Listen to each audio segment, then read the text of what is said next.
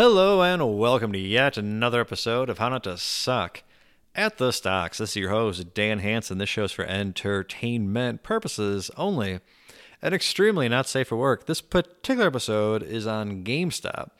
Now, the bulk of this episode is going to be kind of a time capsule. So back in twenty seventeen, a friend asked me my opinion on GameStop, and rather than calling him like a normal person, I apparently just sent him a couple of voice memos. And I still have those voice memos, so I thought those may be of interest. Remember, this is from twenty seventeen. As far as the short squeeze of twenty twenty-one, I suppose I could offer my opinion on that at the top of the show here real quick.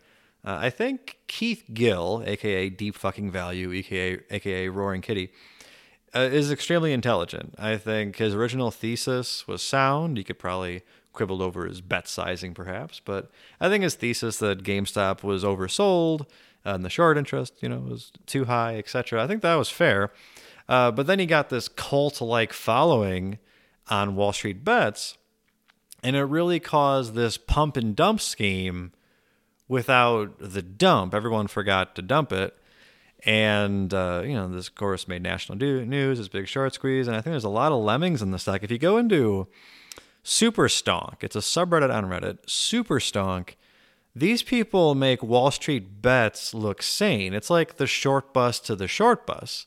It's essentially this cult where these people think that buying GameStop is this bag of beans to becoming a millionaire. They think GameStop is going to be a hundred trillion dollar company. They're out of their fucking minds. Uh, there's no logical basis for any of it. It's just this cult echo chamber. It's, it's fascinating to subscribe to that. It reminds me, it, it's it's worse than the Bitcoin subreddit in just the laziness of the analysis. Uh, but in any case, um, they think the short interest now is higher than it's ever been. And if you look on a financial website, you'll see the short interest of GameStop is really nothing to write home about. But they think that's part of a, this grand global conspiracy of media outlets and governments and corporations just all working together against GameStop and against the GameStop shareholders. And they really view it as a revolution between them and the establishment. They view buying GameStop as a fuck you to the establishment, as if, as if the establishment cares what you have four hundred dollars invested in in your Robinhood account. Uh, but anyway, and that's really here. I recommend it. It's fascinating reading through Super Stonk. Like I said, it's like it's getting to be on the, it's like getting to be the fly on a wall of a Halley's Comet meeting or something. It, anyway, uh, but anyway, uh, this is the the voice memos from twenty seventeen. Enjoy. Hey Bill, long time no see. So I'm actually driving in my car right now. So I thought I'd give you kind of a, your own personalized podcast here. So yeah, GameStop, that's a company I looked at about a year ago uh, for my value investing group because I thought it was a prime example of a value trap. So just keep in mind, though, I haven't looked at it since. So everything I say is from that perspective, from about a year ago.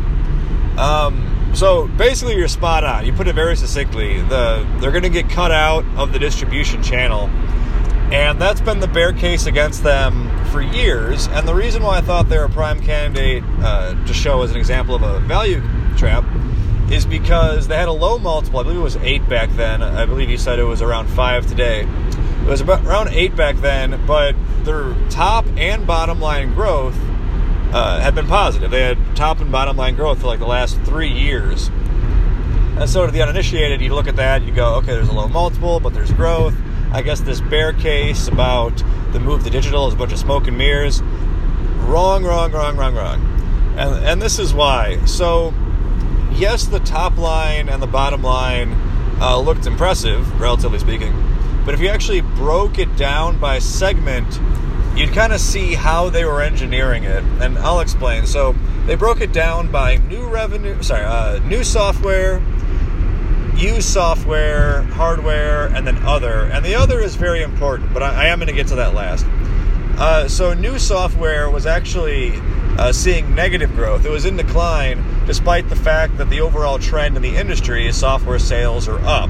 So there's your proof, if you needed any more proof, there's your proof that there is a move to digital in the software space. Uh, every system, whether it's the Sony PlayStation, the Nintendo Switch, uh, the P C, or the Xbox, has their own store that you can buy games from. And really quickly, just the convenience factor alone is amazing. So I'll give you an example. I was with my friends, I think it was about a year ago, and someone brought up the game Worms. Like, I used to have that in high school. We used to play it on the Sega Dreamcast. That's back in like the late nineties. And I was like, oh, wouldn't that be great to play it now? So I went in the PlayStation four store. It was like fifteen bucks. I bought it, and within ten minutes we were playing it again. There was no going to the store, hoping they had it, none of that. It was just instant gratification. So unlike with a lot of stuff that Amazon is competing against, um, where, you know, there's like this uh, this delay in the delivery, there is an instant gratification. You can go to Walmart and buy it and get it now, as opposed to ordering it off Amazon and getting it in like three to five business days. With your digital gaming, you get it now. So it, it, there, there's really nothing impeding it. And also it's more convenient from the perspective of you can be sitting on the couch just cycling through the games on your system, and you don't have to get up and change the disc. Um, if you're a parent, like I just bought a Nintendo Switch for my uh, nieces and nephews, and I, uh, I kind of implored my sister-in-law here, please buy this memory card for it so you can buy the games digitally, because these kids have a history of losing and destroying uh, D V Ds. So get it digital, you'll never have to worry about it. Um, so I think I've made the point for why digital is so much more convenient. Uh, so yeah, GameStop has been cut out of that. If you needed more proof, you can look back through their ten K, or through um, video game developers' ten Ks. Uh, this thing's going to hit over four minutes, so I got to stop it and do a new one. One second. Okay, so you, one thing I did is I looked at uh, video game developers' ten Ks, uh, you know, like Blizzard Activation, uh, E A, I'm sure there was a couple more, and you know how they have to delineate who their top customers are? If those customers are over a certain percent, they have to delineate it. Well, if you went back far enough, you could see that GameStop was one of the top Um, you know, resellers for these companies, but in more recent years they had fallen off. So that's just more proof that uh, their cut of the pie is going down. If you need any more, um, they're used. So that was uh, new software, which I, like I said, was in decline. Uh, used software, I believe they saw growth. Uh, new hardware, again, there's growth. That's a highly cyclical uh, business. When there's a new video game system, it's going to Uh, you know, it's a tide that's going to raise all boats, even a, a dinosaur business model like GameStop. And then finally, the other. And the other is actually extremely important, because what the other includes is, so if you go into a GameStop, they have a cabinet that's filled with like old iPods and old iPads and old iPhones. They didn't always have that. And so what they basically did is they started selling, they, they basically became like a, an Apple reseller. And so that they saw a lot of growth from that, but that isn't that doesn't have a long runway. I mean, by now, every GameStop is going to have that little cabinet. So there's not a lot of room for growth there. So the growth they were getting from that um, was not long-term, to belabor the point. Uh, more recently, in the last year, I know they've done two new developments, which I'll, I'll touch upon here.